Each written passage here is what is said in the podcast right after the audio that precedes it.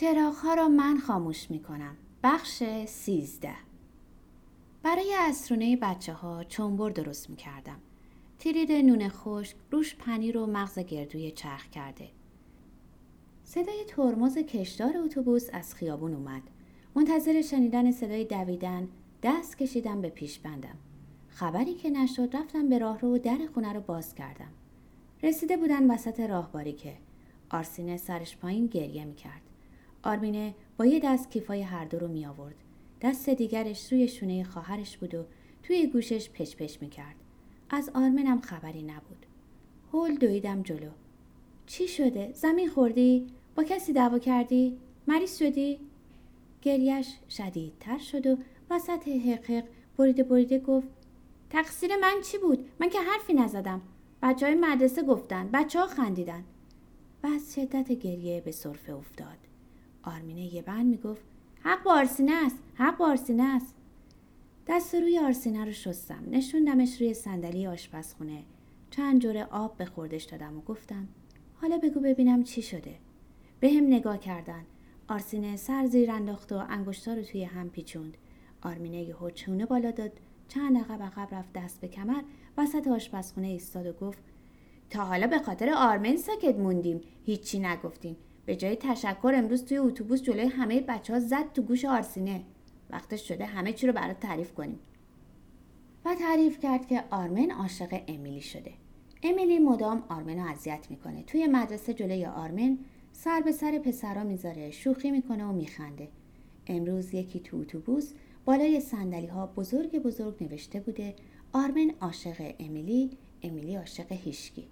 بچه های مدرسه خندیدن و آرمن با آرمینه و آرسینه دعوا کرده و گفته شماها نوشتین و خوابونده توی گوش آرسینه آرمینه نفس بلندی کشید و ادامه داد اون شبم خونه امیلی آرمن برای این صرفش گرفت که آرسینه داد زد نگو.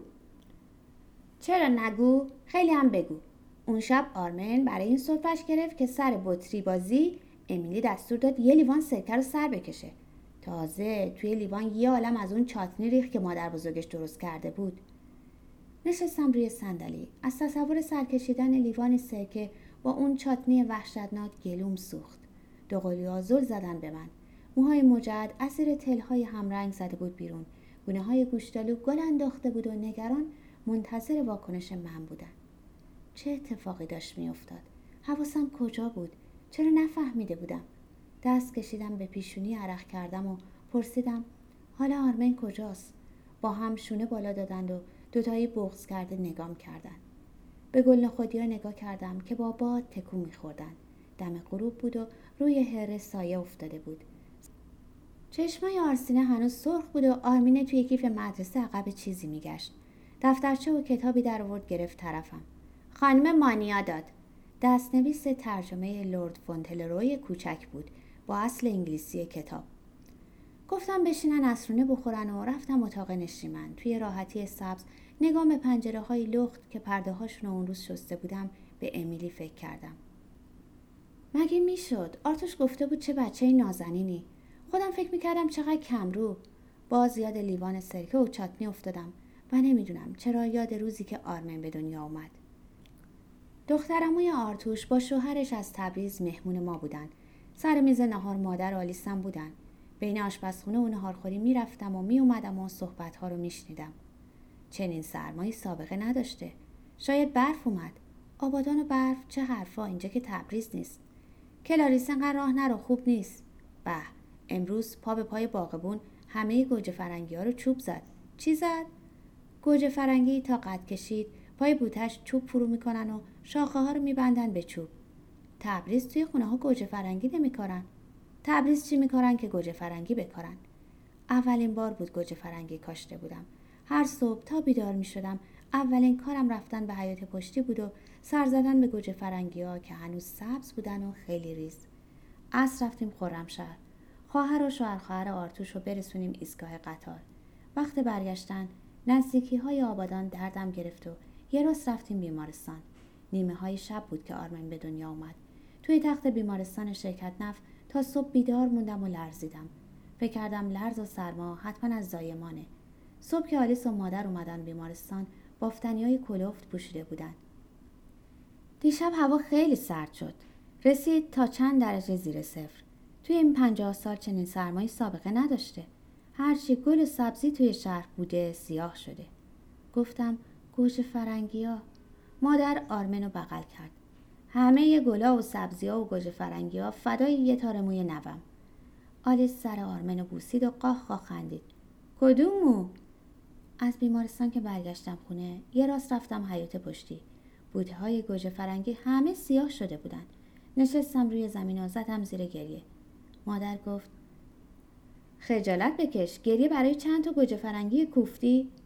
آرتوش زیر بغلم و گرفت و بلندم کرد. آلیس گفت افسردگی بعد از زایمانه.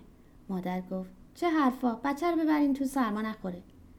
توی اتاقی که برای آرمن درست کرده بودیم به پرده هایی که خودم گلوزی کرده بودم نگاه کردم و به عکسای رنگارنگ موش و گربه و خرگوش که زده بودیم به دیوار. رو تختی رو که مادر برای تخت بچه بافته بود کنار زدم. آرمن و خوابوندم. اشکامو پاک کردم و گفتم تفلک کوچولوم. تکیه داده به پشتی راحتی سبز. اشکامو پاک کردم. از پنجره به آسمون بی نگاه کردم. کسی به تفلک کوچولوم یه لیوان سرکه داده بود. دلم گرفت و فکر کردم کاش بزرگ نشده بود. کوچیک که بود فقط کارایی رو می‌کرد که من می‌خواستم.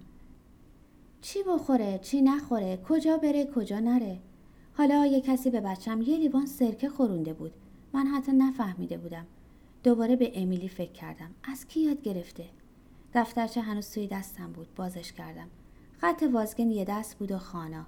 همیشه با جوهر مشکی می نوشت فکر کردم بعدا می خونم دفترچه رو بستم گذاشتم توی قفسه کتاب و برگشتم به آشپزخونه. آرسینه و آرمینه داشتم پچ می‌کردن. تا منو دیدن از جا پریدن. آرمین الان اومد رفت اتاقش. کار بدی کردیم که به تو گفتیم؟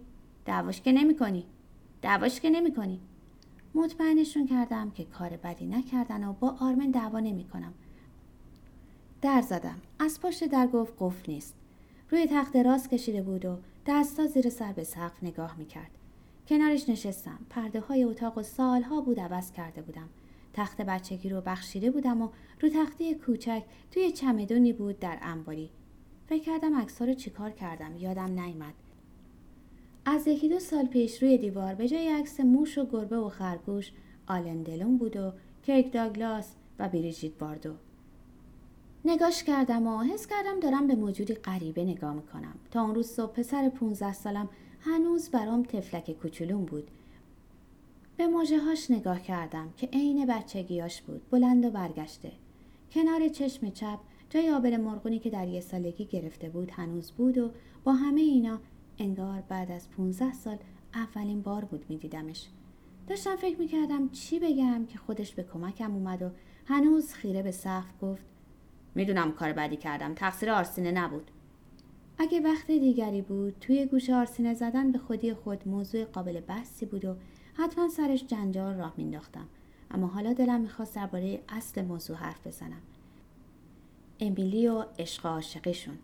حتی به زبون آوردنش برام سخت بود. نمی‌دونستم از کجا شروع کنم و چطور شروع کنم. به نقشه ایران نگاه کردم روی دیوار بالای تخت خواب.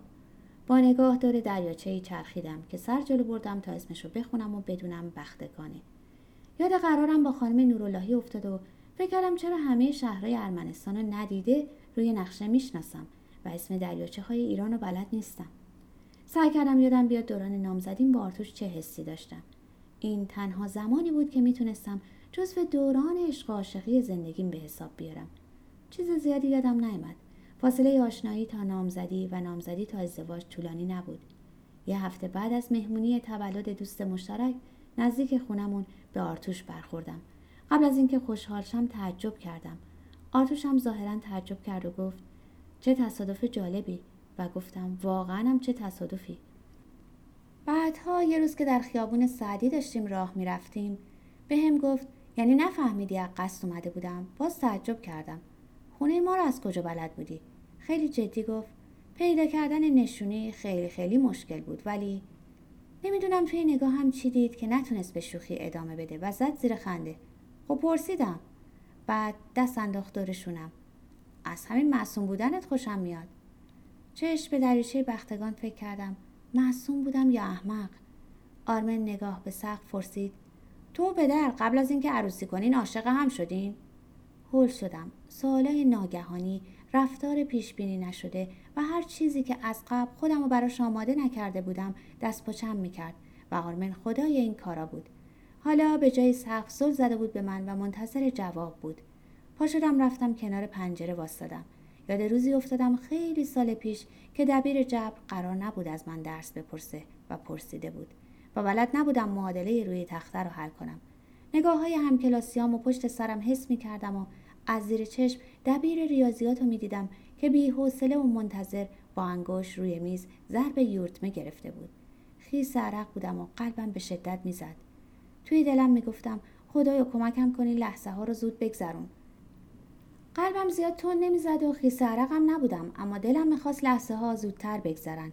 چشم به درخت کنار و پشت به پسرم گفتم منم مثل تو عریازی خیلی خوشم نمیومد آرمن تا شب از اتاق بیرون نیامد و برای شام که صداش کردم از پشت در داد زد گشتم نیست. دو قلوها بی حرف شام خوردن بی حرف دندون مسواک زدن لباس خواب پوشیدن و خوابیدن. نه قصه خواستن نه برای دیرتر خوابیدن بهانه های معمول آوردن. اون شب نه ایشی گم شد نه راپونزل آرتوش روبروی تلویزیون نشسته بود. یه دستش کتاب مسائل شطرنج بود و دست دیگه توی ریش. صفحه شطرنج روی میز بود. کنارش نشستم و چند دقیقه تلویزیون تماشا کردم. فیلم مستندی بود از نخلستانهای اطراف اهواز. بهش گفتم مادر حق داره بعد از این باید حد معاشرت با سیمونیان ها رو نگه داریم. دستش توی ریش بی حرکت موند. چطور؟ تعریف کردم. لیوان سرکه و چاتنی رو گوش کرد. به نوشته تو اتوبوس که رسیدم خندید و سر کتک خوردن آرسینه از آرمن برگشت به کتاب و صفحه شطرنج و گفت جدی نگیر بچن راستی؟ امیل گفت فردا بعد از آن مرخصی گرفته. بیاد یه گلدون عوض کنید. گل بکارین. همچون چیزی. درست یادم نیست. چند لحظه آرمن و امیلی و لیوان سرکه و حد معاشرت نگه داشتن با سیمونیان ها یادم رفت. مود و رنگش پیچیدم. چه جالب پس یادش نرفته. آرتوش مهره ای رو جابجا کرد. چی یادش نرفته؟ چند روز پیش گفت میاد که خاک گل نخودی رو عوض کنیم. فکر کردم تعارف کرده. آرتوش سر بلند کرد و چند لحظه نگام کرد. گل نخودی؟ گفتم گل نخودی هره آشپزخونه. آشپزخونه؟ نفس بلندی کشیدم. تکیه دادم به پشتی و چشم دوختم به تلویزیون. گفتم ما خونه ای داریم که این خونه آشپزخونه ای داره که این آشپزخونه پنجره ای داره که روی هره این پنجره سالهاست گلدونی گذاشتیم. و من سالی یه بار توی این گلدون گل نخودی میکارم و سالی دو بار خاک این گلدون رو عوض می‌کنم. آرتوش مهره ای توی دست چرخون آهان بعد پوسخند زد. مرخصی گرفته برای عوض کردن خاک گلدون؟ واقعا که. برای گلدون ما مرخصی نگرفته. می‌خواست تو حیات خودشونم گلکاری کنه. دوباره یاد لیوان سرکه و چاتنی افتادم. ولی گمونم همون بهتر که با سیمانیان ها کمتر معاشرت کنیم. کتاب شطرنج رو بست. انگشتش لای کتاب بود. باز از کاه کو ساختی. بعد چند؟ دعوا می‌کنن آشتی می‌کنن باز دعوا می‌کنن. معاشرت کردن یا نکردن ما چه به این چیزا داره؟ توی دلم گفتم فقط نگران از دست دادن همبازی شطرنجی. بلند گفتم حق داری. من چی رو گنده نمی کنم هر بار راجع به چیزی باهات حرف بزنم دارم ماجرایی رو گنده می کنم چند لحظه به سقف نگاه کرد بعد به تلویزیون بعد ایستاد. کتاب شطرنج رو پرت کرد روی میز و از اتاق بیرون رفت. پیاده سیاهی قل خود رفت زیر راحتی. خانم دوراندیش گوینده تلویزیون لبخند زد و گفت شب خوشی براتون آرزو می‌کنیم. بغز گلمو گرفته بود.